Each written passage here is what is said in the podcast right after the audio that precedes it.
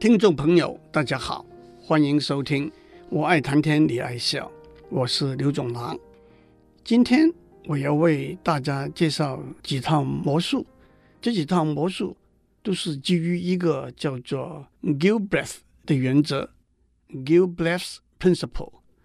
那是一位著名的魔术师、数学家 Norman Gilbreth 发现的。在我以前讲过的几套魔术里头，都规定观众或者用拦腰一斩，也就是切牌的洗牌方法，那就是把一叠牌分成上下两部分，然后把上半部放在下半部底下，或者用换位置、换脑袋的洗牌方法。那就是把一叠牌最上面两张交换位置，然后把这两张牌原来向上放的翻过来改成向下放，原来向下放的翻过来改成向上放。直觉来说，观众会觉得魔术师肯定预先把牌按照一个序列排起来，而这两种洗牌的方法都没有把牌洗得很乱。玩过任何扑克牌游戏的观众都会记得最常用的洗牌方法，英文叫做 Riffle Shuffle，中文叫做格尾式洗牌，或者叫做梅花间竹式洗牌。那就是把牌分成两半，左手拿一半，右手拿一半，然后左边一张，右边一张，左边一张，右边一张的把两半合起来。而且我们一般人手法没有那么完美，往往就是左手一张，右手两张，左手两张，右手一张，甚至左手三张，右手两张，这样把两半合起来。直觉来说，即使魔术师预先把牌按照某一个序列排起来，这一来就会把他预先的序列打乱了。首先让我解释一下，把这种洗牌的方式。叫做梅花建筑式的洗牌，理由是很明显的。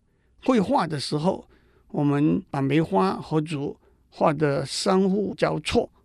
古人甚至有“竹映梅花，花映竹，主人不剪要提诗”的诗句。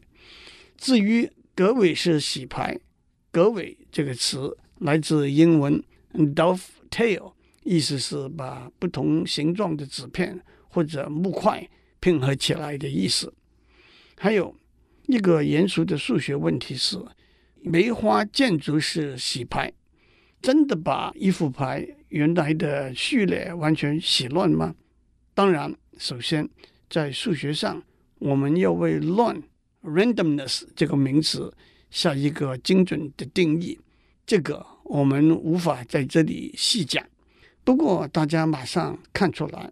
经过一次梅花间竹式的洗牌，在左边那一半的牌彼此之间原来的相对顺序，和右边那一半的牌彼此之间原来的相对顺序，在合起来的一叠牌里头，还是维持没有改变的。一个严谨的数学分析的结果说，七次或者八次梅花建筑式洗牌。才会把一副牌洗得真正的乱。好了，让我先把魔术师变魔术的过程为大家描述一下。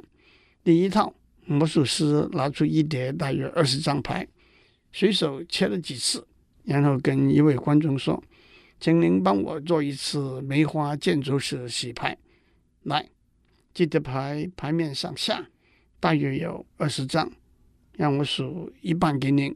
一二三四十，您用左手拿住这一半，用右手拿住剩下来的一半，梅花建筑的洗了之后，交还给我。接下来，魔术师把这叠牌平分，一张给观众，一张留给自己；一张给观众，一张留给自己。结果，观众手上有十张牌，魔术师手上也有十张牌。魔术师说。我不知道您是不是一个诚实的人，您也不知道我是不是一个诚实的人。我们来比较一下您和我判断真话和谎言的能力。我让您先来，我把手上拿的牌的颜色，或者诚实的，或者不诚实的，一一叫出来，您来判断。每一次我讲的是真话还是谎话。于是魔术师说：“第一张牌是红。”观众糊里糊涂的猜说是真话。牌一翻开来，果然是红色的。魔术师说：“我很诚实，您判断对了。”让我用纸和笔，或者用电脑把这个记录下来。接着魔术师说：“第二张牌是黑。”观众糊里糊涂的猜说是谎言。牌一翻开来，牌是黑色的。魔术师说：“我很诚实，您判断错了。”让我们也把这个记录下来。接下来，魔术师一张一张把牌的颜色红或者黑叫出来，有时说真话，有时说假话。观众也一张一张的判断，有时判断对了，有时判断错了。最后，魔术师说：“按照我的记录，我说了七次真话，三次谎话。您正确的判断了六次。”错误的判断了四次，您判断的能力普通而已。做生意都要小心啊，否则会给坏人把钱都骗光了。现在反过来，您把您十张牌的颜色一一叫出来，您可以说真话，也可以说谎话，让我来判断。果然，每一次不管观众说真话还是谎言，魔术师都正确的判断出来。他是诚实还是不诚实？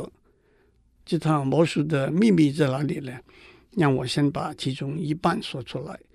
当魔术师看到他手上的十张牌的颜色的时候，他就已经知道观众手上的十张牌的颜色是什么了。所以在前半段，魔术师说观众猜完全是一个假动作。魔术师只不过趁这个机会，很自然的。把自己手上十张牌的颜色逐一写在纸上，免得一一去看自己的牌来对照。等到观众把他的牌的颜色逐一喊出来的时候，对照之下，魔术师就按照自己手上的牌的颜色，确定观众是讲真话还是在说谎了。其实说真话、说谎话也是一个假动作，来掩饰魔术师。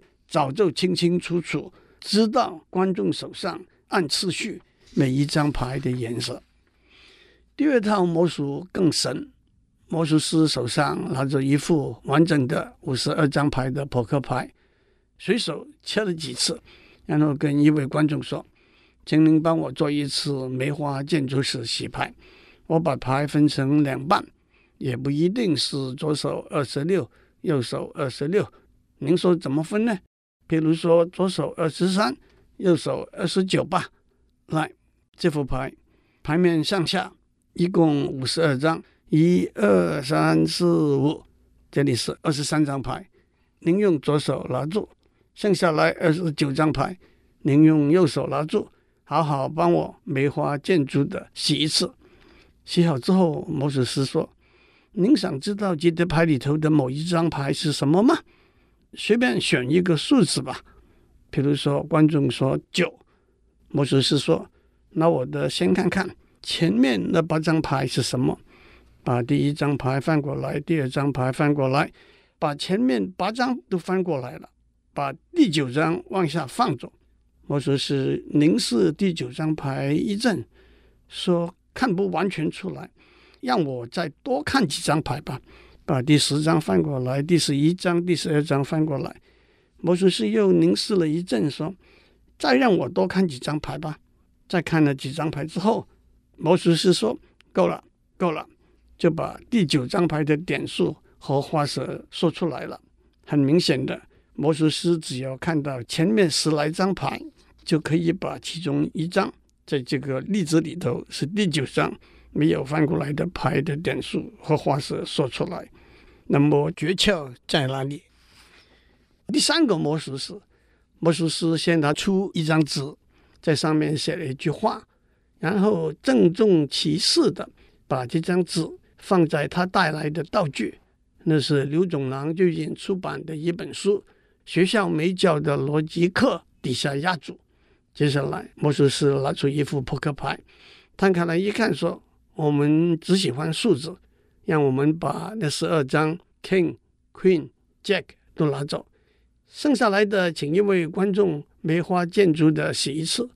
洗完之后，魔术师翻开一张、两张，一共九张牌，比如说是三、十、二、七、九、五、四、一、六、五。魔术师请观众把这些牌的点数加起来，结果是三加十加二加七等等，等于四十七。魔术师说：“打开我压在刘总郎那本书底下的一张纸，看看上面我写的是什么。”上面写的是跟朋友有关的数学定理。打开刘总郎那本书，那正是第四十七页的一个标题。您想知道这其中的诀窍吗？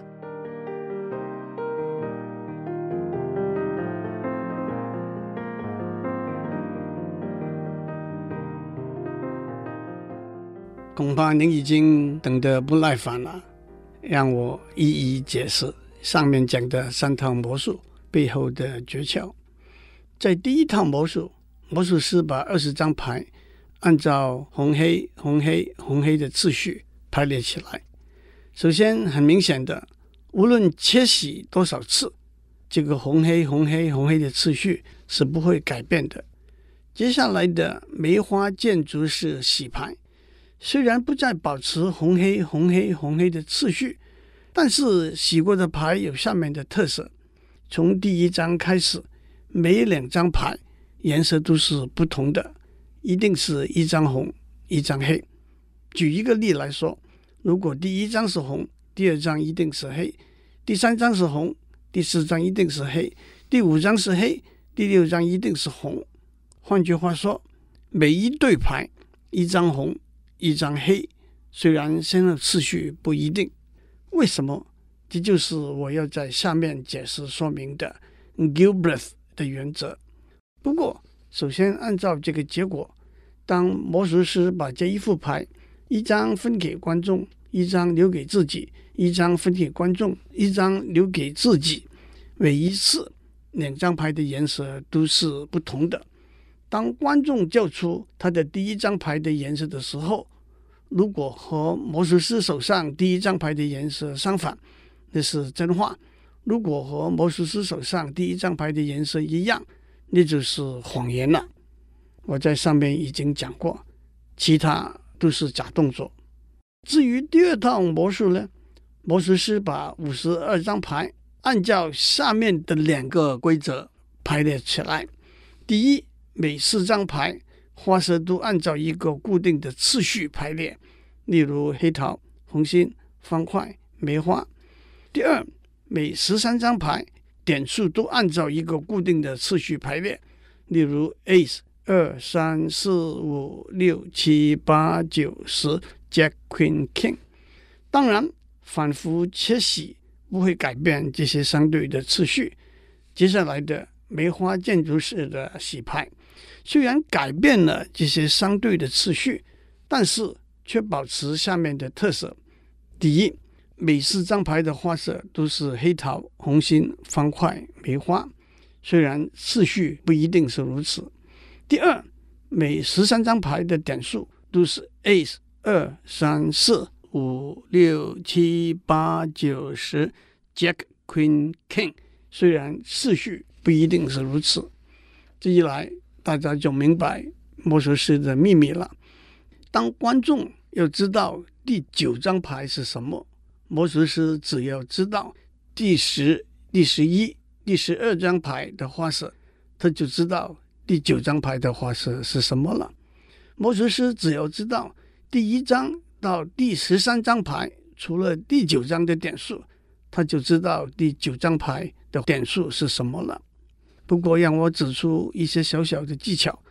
当魔术师把五十二张牌按一个固定的次序把四种花色排列起来，它不一定要用黑桃、红心、方块、梅花这个次序，因为这是大家最熟悉的次序。它可以随便选一个次序。同样，当魔术师把五十二张牌按一个固定的次序把点数排列起来，他不一定要用 Ace。二三四 Jack Queen King 的次序，否则十二张牌排开来，观众就容易看出来了。至于魔术师看完前面十三张牌，他就知道结果了，还要多看两三张牌，那又完全是装模作样的假动作。至于第三套魔术呢，魔术师先把所有的 Jack、Queen、King 都拿掉，其实也偷偷的把四张八点的牌拿掉，然后把剩下来的三十六张牌按照 Ace 二三四五六七九十的次序。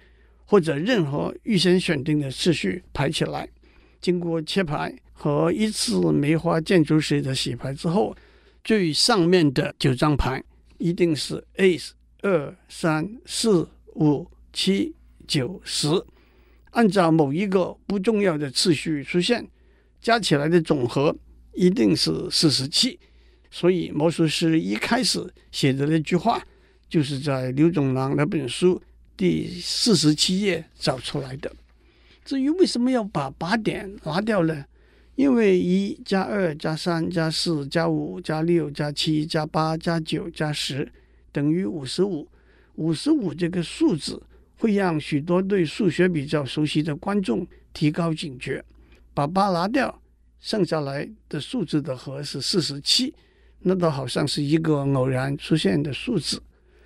那么到底？Gilbreth 原则是什么？为什么它那么神呢？首先，我一路讲来，刻意忽略了一个要点。通常我们梅花建筑的洗牌，我们把牌分成两半，左手一半是第一到第二十六张牌，右手一半是第二十七到第五十二张牌。梅花建筑的洗牌是一和二十七，二和二十八，三和二十九。交错的合起来，在这三个魔术里头，魔术师把这个梅花建筑式的洗牌方式做了一个改变，他要把第一到第二十六张牌的次序倒过来。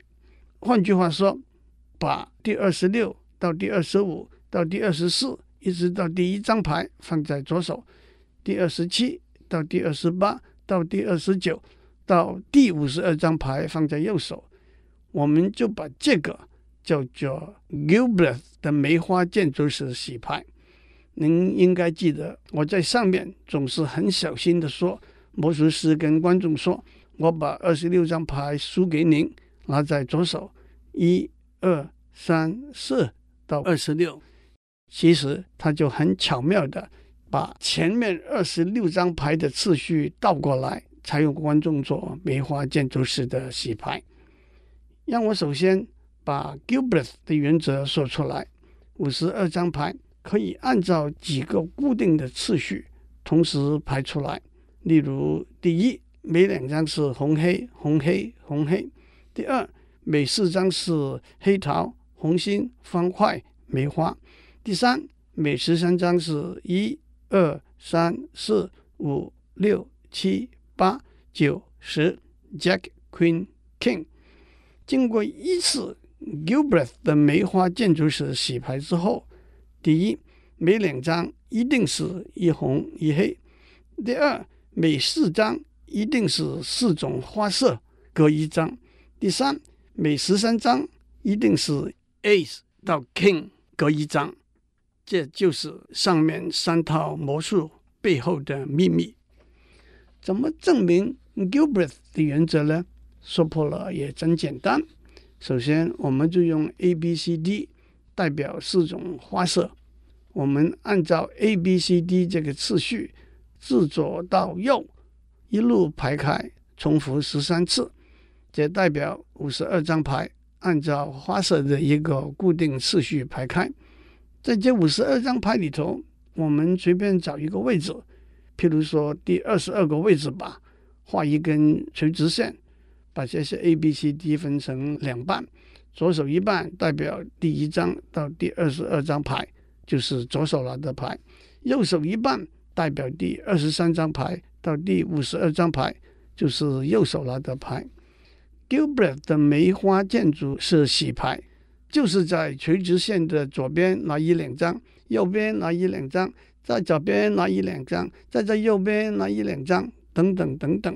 不管怎么样拿，前面四张一定是 A B C D 次序不等，接下来四张一定是 A B C D 次序不等，这就是 Gilbreth 原则的证明。至于您按着红黑的颜色，黑桃、红心、方块、梅花的花色，一二三四到 Jack Queen King 的次序同时排出来，左手拿一两张，右手拿两三张，左手拿一两张。右手拿一两张，结果还是同样保证的，这就是 Gilbert 的原则。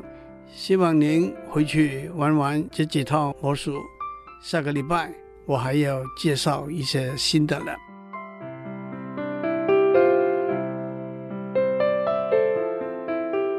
以上内容由台达电子文教基金会赞助播出。